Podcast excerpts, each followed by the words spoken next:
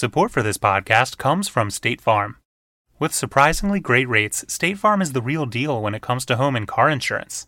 State Farm agents are in your neighborhood, ready to help personalize your insurance. And you can manage your coverage, pay your bill, or even file a claim right from your phone with the State Farm mobile app. Visit statefarm.com today to get a great rate without sacrificing great service. That's statefarm.com. When you want the real deal, like a good neighbor, State Farm is there. This podcast contains graphic subject matter and is meant for mature listeners only.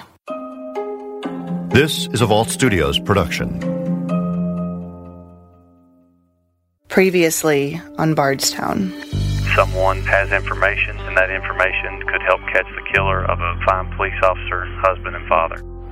As parents, we pray that Kathy died first and died quickly so she didn't have to witness the vicious death her child suffered. I'm Shay McAllister. This is Bardstown. I was so desperate. The first time I went out there, I just wanted to run and look everywhere I could look for her. I knew something was wrong. Crystal wouldn't have just left her car like that. She wouldn't have got up and left in the middle of the night. Crystal Rogers is a mother of five a sister, a daughter, a granddaughter, and a girlfriend. And she's missing.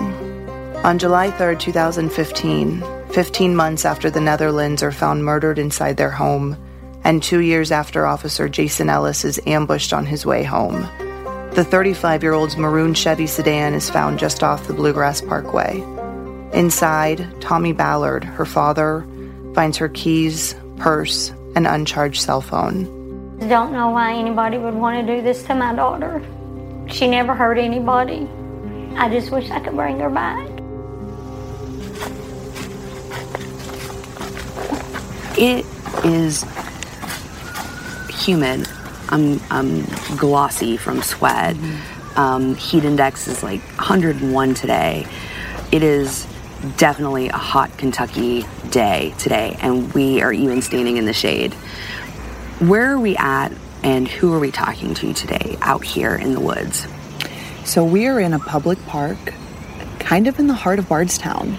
We're surrounded by a school, a playground, right off a super busy road. You can hear traffic and kids playing. Right, you can hear that this is not a remote area, though the crickets and birds and brush under our feet make it feel like you're way out in the woods. We really aren't. We walked about 500 feet mm-hmm. to get here. And we're meeting the leader of Team Crystal, and Angie Bischoff. Started Team Crystal in the months after Crystal went missing. Well, I mean, like in Crystal's case, they didn't believe it. For the first two weeks, they just thought she ran off.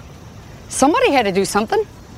So that automatically right there knocks your trust out. I understand there are there are people that run away. I, I, I understand that. But when you know, and especially Sherry being so determined, my daughter would not leave without her kids. I mean, even her neighbors would say, I never saw her without at least one of her kids, but most of the time, all of her kids. That right there's a sign. Somebody's just, just all up and leave, you know? The hairdresser from Elizabethtown nervously twists and digs a hole into the dirt. With a piece of a soft wood log, she's made into a makeshift walking stick. Along with Crystal's family and friends, Angie put together a search team shortly after Crystal vanishes. Okay, it would have probably been three or four weeks into it. You know, the first couple weeks, there was hundreds, hundreds of people volunteering. But then it started trickling down, and understandable. It started trickling down, so I'm going to say probably a month into it, there was all these, especially these six of us, that were there every time. You know, every Saturday, every Sunday, or, or Fridays, or if you had any time during the week. Team Crystal made bracelets, signs, and t shirts. In fact, today, Angie proudly wears her pink and black rubber Prayers for Crystal bracelets around her slim wrists and a bright orange Team Crystal t shirt with the words, No walk is too long to bring you home on the back. Team Crystal was a way for everyone to be on the same page, to share photos, to say we searched there yesterday, don't waste your time tomorrow. Mm-hmm. and to really keep things going. And she wanted to bring us here because she thought this was a kind of interesting spot because it is so close to the heart of Bardstown. And it wasn't one of the first places they searched, but it had a body of water. And they were always focused on water. Mm-hmm. They always thought that her body could be in water. And this has a pond just down the hill. If I'm right, it should be down this way. The Ballard family searches endlessly for Crystal. Tommy, Crystal's father, was the leader not only of his family, but also the massive search efforts. But these days, Sherry looks for answers on her own. Jessica and I drive out to Crystal's mom, Sherry Ballard's home, just outside the hustle and bustle of downtown, where we drive her long driveway lined with trees and a white fence. Just on the other side of the fence are signs that show unwavering love and support. Prayers for Crystal. What's that? A butterfly? A butterfly. Oh, oh. Yep. We uh, think that's actually somebody particular. That butterfly likes you. Yeah. She just said they believe that the butterflies out here are someone. Somebody. Sherry opens one of the double doors off her deck and greets us with a warm smile and hug. Hi, hi, hi. I have the whole crew. Thank you. Metal wind chimes sway and cling against each other on the side porch, next to a large wooden yellow ribbon remembering Crystal. We step onto the home sweet home mat to enter, and just inside the doorway, a small tree is adorned with wooden ornaments with inspirational quotes, and one with Crystal's photo burned into it. As we inch closer to the kitchen, the smell of freshly baked brownies wafts past our noses. Framed photos of smiling faces plaster the walls throughout each room. But amid the charming family portraits and butterfly mementos, a painful reminder of reality is hanging on the other side of her stainless steel fridge by a few magnets. A missing persons flyer with a photo of her blonde, blue eyed daughter staring back at her. Crystal was born in 1980, so she'd be 39. Crystal was my first. She weighed four pounds and 12 ounces when she was born. She was born early. She was, she was a good kid. I couldn't ask for a better daughter than her. You know, she got along with everybody. She didn't have a problem with anybody. But some of the relationships she wound up in weren't always the best, her mom says. Crystal had five children. Um, her first relationship that she had, um, that's the one that we built the house for. They moved in there together and everything, and they weren't married. But he got mixed up in alcohol, and then she met the other guy that she has another daughter. And he was a pretty good boy, but it just didn't work out between them. And then she got married and she had two children by this guy and it just didn't work out with that she left him and then she got out on her own and she rented a house from brooks houck Brooks Houck is Nick Houck's brother, the Bardstown police officer who worked with Jason Ellis. Brooks was Crystal's landlord. Soon after, things took a more romantic turn. so when she met brooks i think she saw the opportunity that you know if you see any interviews with him he's always yes ma'am no sir you know you just think well he's polite he's clean cut you know he has his own business he builds homes i think she felt that as an opportunity that him and her dad would get along really good and she was bettering herself not knowing where that was going to lead her down the road we got along with him okay. Um, I never told my daughter this, but when she first brought him to my house, and it was, well, not the first, but when he was coming around, and I think we had Easter or something, and I had a friend here that I was really, really close to, and I asked her, they were all outside, and I asked her, I said, So, what do you think about Crystal's new boyfriend? Because I had these feelings but I just kind of pushed them to the side. And she said, I think he acts fake. And I said, I kind of felt that too, but I don't want to judge someone, you know, wrong. And I don't really know him all that well, but I feel the same way. So we continued getting along with Brooks. I mean, he, he seemed polite enough. Eventually, Crystal moves in with Brooks after she gets pregnant. Everything seems okay in the beginning. Then little things started happening, like she went, this was before even she got pregnant, she went on the farm that Brooks had. And they, my son was with them and my daughter, and they were out there shooting the clay pigeons. And I don't know a lot about all that, but he switched her bullet out in her gun for like a turkey shell or something, and I may not be getting that exactly right, but so whenever she shot the gun, it would kick real hard. And she shot and it kicked and it come back and hit her shoulder. And when she got here that afternoon, she had a big bruise on her shoulder. And I was not happy at all when she showed it to me. Um, I just thought that was so cruel for somebody to do that. It was little things like that that made Sherry start to take notice, but really didn't seem to add up until Crystal began sharing more about what was happening behind closed doors.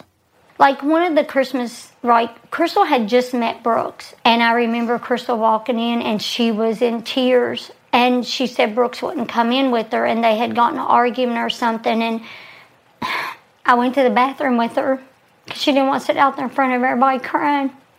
And she's like, Mom, my whole life is like this. Every guy I meet turns out like this. And you know, I didn't want to discourage her and I didn't want her to feel down. I said, it'll get better, Crystal. You know, maybe he's just having a bad day or something. I should have never told her that. Sherry vividly recalls one night when her grandkid calls her in tears. They're home alone. So I told my husband, I said, I'm going over there. So I went over there and I was upset because I'm like, these kids are home alone. Because I said, Where's Brooks? And they said, He hasn't got here yet.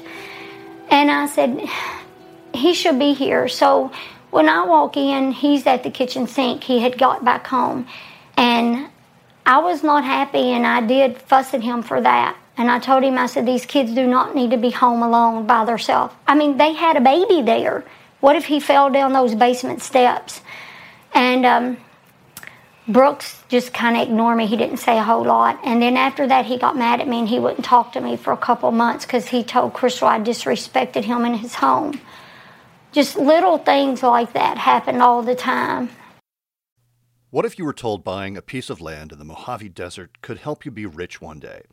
That was the dream developers of California City sold to thousands of people. But the reality is much different. California City, the new podcast from LAist Studios, chronicles the dark side of the American dream, where those thousands of people were left with land that is nearly worthless. Hi, this is Will Johnson with Vault Studios, and I am a few episodes into California City now. It's a really fascinating podcast. There's several characters you'll run into the do gooder attorney who helped thousands of people before committing a heinous crime of his own. And there's the former police chief who chose not to investigate a prominent business in his own town. Just a few of the characters in this podcast. Each of California City's weekly episodes will leave you wanting more. If you love true crime and noir style storytelling, then you'll love California City. California City is available now. Download at laist.com slash California City or wherever you listen to podcasts. That's laist.com slash California City. Fast forward a little bit. It's 4th of July weekend, 2015. Sherry gets a phone call from her granddaughter. Immediately, she knows something isn't right. She said, Mama, have you talked to mom? And I said, No, honey. And um, I remember thinking, well, it's the 4th of July. You know, maybe she's at a party and she don't hear her phone. So still at that moment, I didn't get really, really alarmed. And on the second call, I started texting my daughter and asking her if she had talked to, to Crystal. And I texted my sister in law and I asked her, and I called my mom and asked her. And I told my youngest daughter, I said, Well, see if she'll call you back because she's not calling me back. And, and that wouldn't like my daughter not to return a phone call. So I still, in the back of my mind, just played it off like, well, you know, maybe her phone's dead or she didn't hear it. Sunday morning comes around, and my daughter called. And she's like, Mom, Crystal still hasn't called me. Sherry's bright blue eyes swell with tears as she details the minute she knew something was off. I remember the day that my daughter went missing, and I stopped Brooks, and he he stopped and talked to me, and I asked him if he knew where my daughter was, and he said no. He said, I said, "What did you get in a fight?" And he said, "Well, we got in a little argument." He said, "She said that I treated the kids different." you know, that I didn't treat her kids same. He said, and I can see where she got that. And my main thing to get him to stop was to see if that baby was with him because I know my daughter would not get up and leave in the middle of the night and not tell nobody. And I was 100% sure if that baby was with him and he had that baby with him.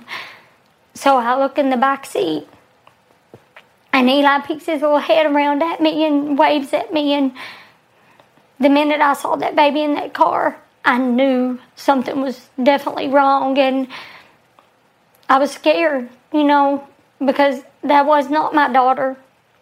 She did not just take off and leave her kids ever. Her and Brooks have had a few fights. She took her kids with her when she left that house, even the baby. And when it was Sunday and she still hasn't called, I started panicking and I got really upset Nobody's heard from her, and she's not returning anybody's phone call, and that's not Crystal. Sherry says Brooks doesn't offer to file a report with the police. I told him, I looked at him, I said, I'm going to go report her missing. And he said, Well, I think that's what you should do. And he left. He left like it was nothing. And I go to the police department, the sheriff's department, and report her missing that day. But then Crystal's dad, Tommy, gets a phone call. Crystal's car had been spotted. So my husband and my son went out on the BG, and it was Crystal's car. Tommy said he told Casey not to touch anything because her stuff was still in the car her keys, her purse, her cell phone. Anybody that knew my daughter knew she went nowhere without that cell phone. Um, she always had that cell phone with her wherever she went. So we all went out to the BG where they found her car, and we stayed there until they took her car away. And then that night we got up a search, and we were out till like three o'clock in the morning searching the farm that backed up to the BG where they found her car. So, Sherry says, they set up their own search party without the police. I, am not going to sit here and say something that I don't feel in the first two weeks my daughter went missing, I feel like they didn't do what they should have done. We don't agree on that. Me and the sheriff's department, we never will. Um, but that's just how I felt. They, Tommy told them when they were on the BG, Are y'all not going to search down by the BG? That night it was, we had like 80 volunteers, I think, that went with us. Um, my son and my husband went to Walmart and bought tons of flashlights. Uh, some people brought their ATVs. Um, the area we searched was so they were logging or cutting down trees or something, and there was brush piles everywhere. I remember thinking, how are we going to find her? I could walk right past her, not even know it, because it's so much brush here. You know, she could be under that and me not even know it. How am I going to know? You know, you can't see under all that stuff. That's how we started searching. The sheriff at the time, he acted like we were the plague when we came up there. Um, me and Tommy pushed. We never stopped pushing. We were up there every day to find out what was going on. But Brooks doesn't report his girlfriend and mother of his son missing, and he doesn't search for her with the family.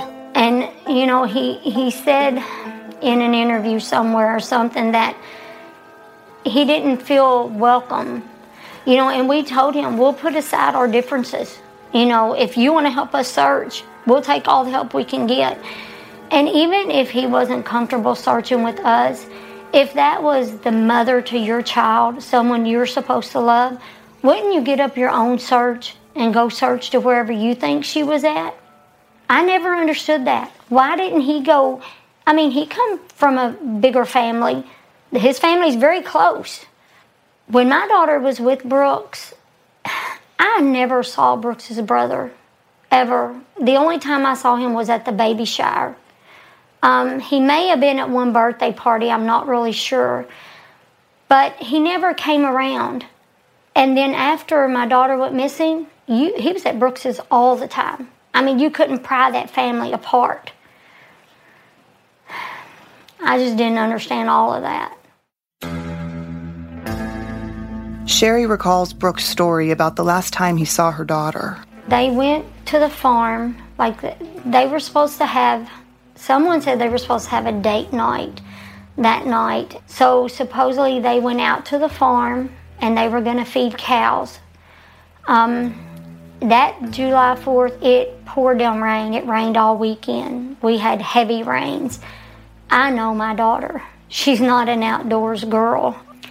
Supposedly they went to the farm and they walked back in the field to feed the cows. My daughter's not going to walk back in the field in the pouring down rain, especially with her baby. Um, I just don't see her doing that. And then they left the farm and went back home, and Brooks went to bed, and Crystal was still up on her phone, and Eli was running around playing, and supposedly she was not there when he got up. She was just gone. Eli was in bed with him, and, and she was gone. I'm like, did you really not feel her put that baby in bed beside you? Do you really think she's going to get up and leave her child in the middle of the night? My daughter was older when she had Eli, and she never went anyplace without that baby.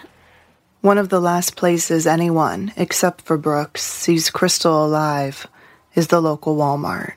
My aunt and my cousin were in Walmart and they talked to Crystal while she was in Walmart that Friday. Um, they have video of her coming out of Walmart or coming in. Um, it's hard for me to watch that video, but and then she left and she took the two kids, Tori and Trenton, to their dad. So she stopped by and gave them to him. So he saw them after my aunt and my cousin. And then they have video footage of her going in her house. But the last time Sherry spoke to Crystal is etched into her memory. I talked to Crystal that Thursday, I think's when it was. Um, she came to my house. She was just talking, you know, me and her was talking. She didn't get out of the car. I don't know why. I still, I can't figure it out because she looked up at me and she's like, Mom, he thinks I'm an idiot. He thinks I'm stupid. She said, but I have everything. She said, because he lies about his taxes and stuff. I do know some of the people paid him cash money for his houses. Now, I don't know if he turned that in or what he did with that. I don't know. She said, I have his tax papers, I have his rentals, I have everything, and I have it hid. And I almost asked her, Well, where did you hide it, Crystal? So I didn't ask her. The one time when it really, really would have helped me, I didn't ask her. I could beat myself up over that all the time. Now, she vividly remembers all of those times she talked to Crystal while Crystal was upset about her relationship with Brooks. I know one time she tried to leave Brooks, and she, me and her talked about it. And she told me, she said, Mom, she said, I can't leave. She said, because he'll take Eli away from me. And I told her, I said, Crystal, you can, he cannot take that baby away from you. I said, you have to be an unfit mother, and you are not an unfit mother. I said, so that's the only way he can take that baby from you. And she said, but mom, he has money and has a house, and I don't have that stuff. And I remember being so upset that day. So, um, I think she was scared. I think I think Brooke had connections that made my daughter scared to leave. But she had planned to leave him this last time. The search for a missing mother in Bardstown continues, and now that story is getting national attention with tips pouring in. As the news about Crystal's disappearance hits every news station and is the top headline in nearly every Kentucky newspaper, Tommy Ballard keeps pushing to find his daughter. If Crystal's out there and can see us, just we're hunting for you. Or just anything you got, we'll check out anything. We just want to bring Crystal home. Angie Bischoff has been searching for Crystal right along with Sherry and Tommy. Standing in the middle of this too, it's it feels so remote where you're surrounded by woods and bugs and intense humidity, but you hear kids playing right over there, busy, busy street. And they said they were even looking in places like this that were right under their nose. Hidden in plain sight, possibly. Right. Because they think that the person responsible could have pulled it off. I mean, to, uh, to imagine that you're you start way out. Like she said, they searched for six months way out in these very rural areas. And then when they weren't finding anything, they were like, wait, is it right in town? Right. Right next to a playground where kids are playing, a busy road that we drive every day? Angie walks us through the woods at JC Park in the heart of Bardstown to show us one of the spots where they searched for Crystal. Watch for spiders. Oh, sorry. I don't do spiders. Just be careful because of the rock. Okay. Because it's definitely uneven ground. Yeah, you're coming up on some And rocks there's- like four steps. A bluff here. This is one of the things. We always look over a hillside. Wearing jeans and heavy black boots, Angie walks us through their search. Thick trees and greenery nearly block out the rest of the world, but you can still hear the sounds of traffic and a busy town going about its business. And the sound of kids laughing and playing at a nearby summer camp is heard over the buzzing cicadas flying around us. This is one of the areas that we went and searched in because there's there's a pond back here. And, you know, at the time, water, water, water, everybody says probably in water. She's probably in water or, or woods. Dragonflies hover over the babbling water where Tommy broke a dam to search for Crystal or any clue in finding her. And we found many deer bones. But you know, you always had the hope if I don't pick it up and it's what if it's not a deer? You know, you learn to have that eye. You didn't look ahead, you looked down. What were those days out here like? Hot. I haven't been here. I can still see Tommy sitting on that bench, pouring water over his boots. I'm sorry. We were all very determined. Some people would want to stop and talk, and you know, that's a human thing, but that's why I really started sticking with Tommy and Sherry because Tommy was determined and I was determined. Made a promise to them kids I'd find her, and I won't stop. So many acres, we waded through rivers, ponds, and lakes, and you know, we killed snakes and everything. And still this day, I mean, I went out a couple weeks ago and put cameras down whales, but I mean, we still go out and we get a tip, but I just never dreamed it would be long. You go to bed thinking, you know, where I look, you get up thinking. I mean, it's, that's all I think about. Over the weeks and months and years, Team Crystal, Angie, and Tommy become investigators, knowing what to do, what to look for, and knowing what not to do while searching. First thing you do, the first thing you do is go door to door, every store, and ask for video. That's the first thing, hands down. Don't waste time. You start making phone calls. You start asking anybody and everybody that, that might have even been walking down the street. Let's say, did you did you see? Did you see? Did you see? Cars.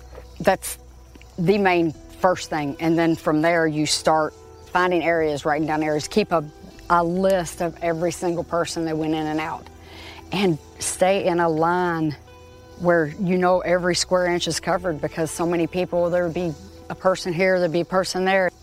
Another thing is um, i guess most people that know it anybody who's watched a crime show is if you see fresh dug up dirt don't dig it. Probe it. See if it has a scent.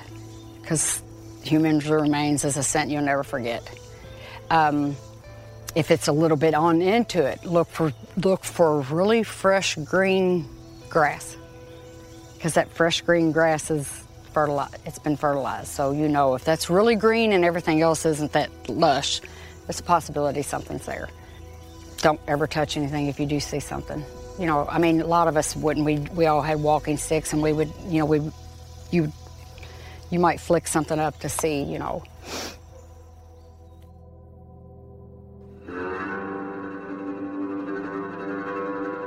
Initially, where they find Crystal's car on the Bluegrass Parkway isn't a route her family says she ever took. Crystal has never been found. So you're getting tips through Team Crystal. Oh yeah. Oh yeah.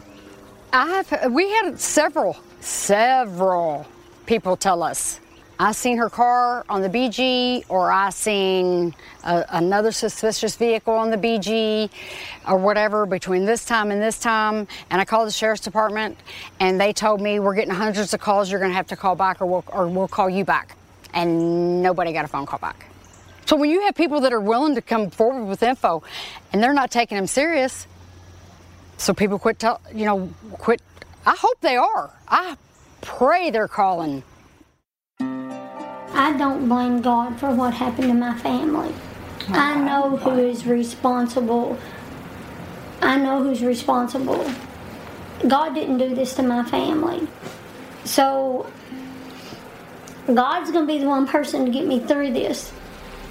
And I can't blame him for that. But Crystal's disappearance wasn't the first tragedy the Ballard family would experience, nor would it be the last. They were the victims of another Bardstown murder case involving Crystal's aunt. This one takes us back to January 1979, when Sherry Ballard Barnes, Tommy Ballard's older sister, was expecting her first child and disappeared from Bardstown. Her father, Till Ballard, remembers the day his daughter went missing nearly 40 years ago. She was seven and a half months pregnant. She wanted a divorce, and she he wanted a divorce, and she Sherry wouldn't give it to him. So this uh, January 29th, there was about six inches of snow on the ground, and, and so she told her mother that she was going to Potts Motor Company to get her car worked on. I was coming in Caney Fork where we live, and she was going out, and she waved at me. And anyway, uh, next she never showed up. So the next morning, we knew something happened. Not long after she went missing, investigators found her car near the Ohio River in Indiana. A rock was found on top of the gas pedal. Sherry's husband. They stopped at Simpson Lake, and from what we were told, they knocked her in the head and took her down there on Bellwood Road to his trailer and got out, got a gun, and took her someplace and shot her in the back, left her for dead, took her car over to Jeffersonville, Indiana. The Ohio River was up. So we went over there and this, we found her car on the banks. The water had went down, the Ohio River went down, and uh, we found her car. Till's wife, Betty, sits next to him and places her hand on his knee as he hides his face in his hand, shielding his emotion. They found Sherry, her remains, as well as her unborn child's remains, on a Nelson County farm, much like the one Crystal was allegedly last seen on feeding cows with her boyfriend, Brooks Houck. According to the Kentucky Standard Newspaper Archives, the local paper in town, police arrested her husband, Eddie Barnes, and charged him with two counts of murder in 1982, eventually dropping the second charge after the Kentucky Supreme Court ruled that a fetus couldn't be considered a murder victim. Oh, he, he, went, he didn't want to pay $25 a week. That's the reason he murdered Sherry.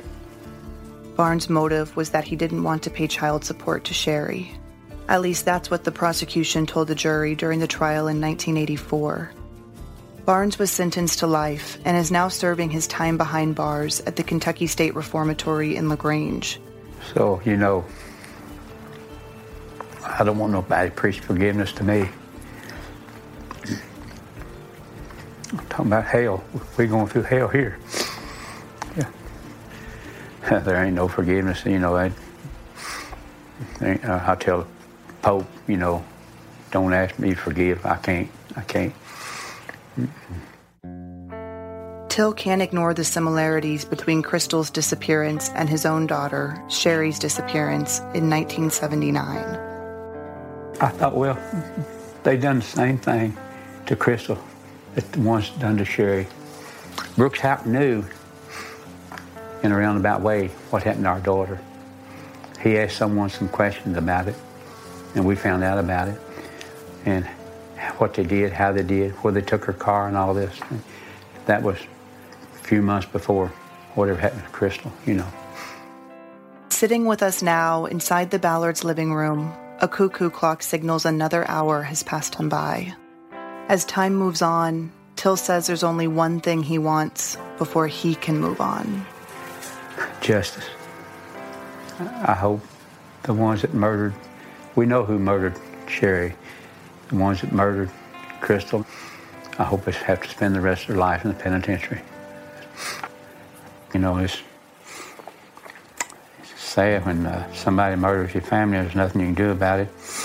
And like I said, if, if you've done something, you spend the rest of your life in penitentiary, and there's nothing you can do in there. And out here, maybe you can do a little something, keep your eyes open and ears open, you know.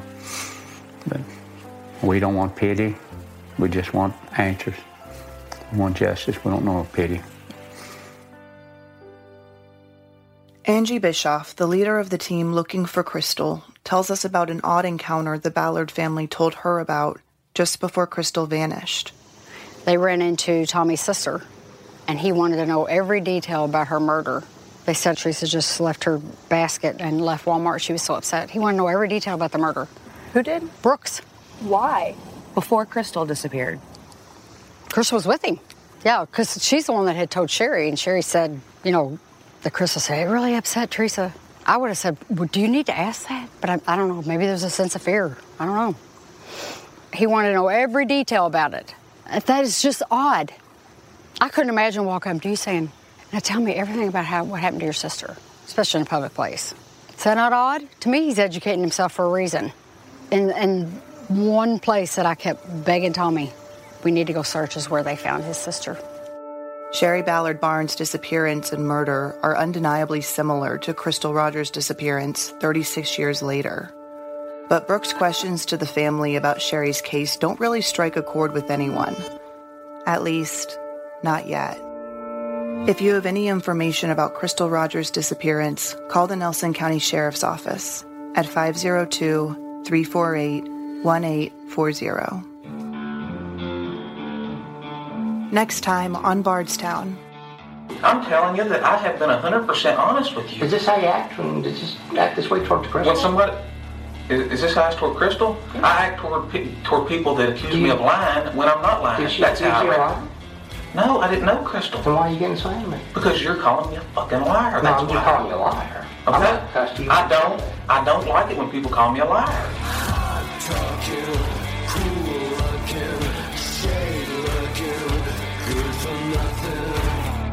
Bardstown is a Vault Studios production.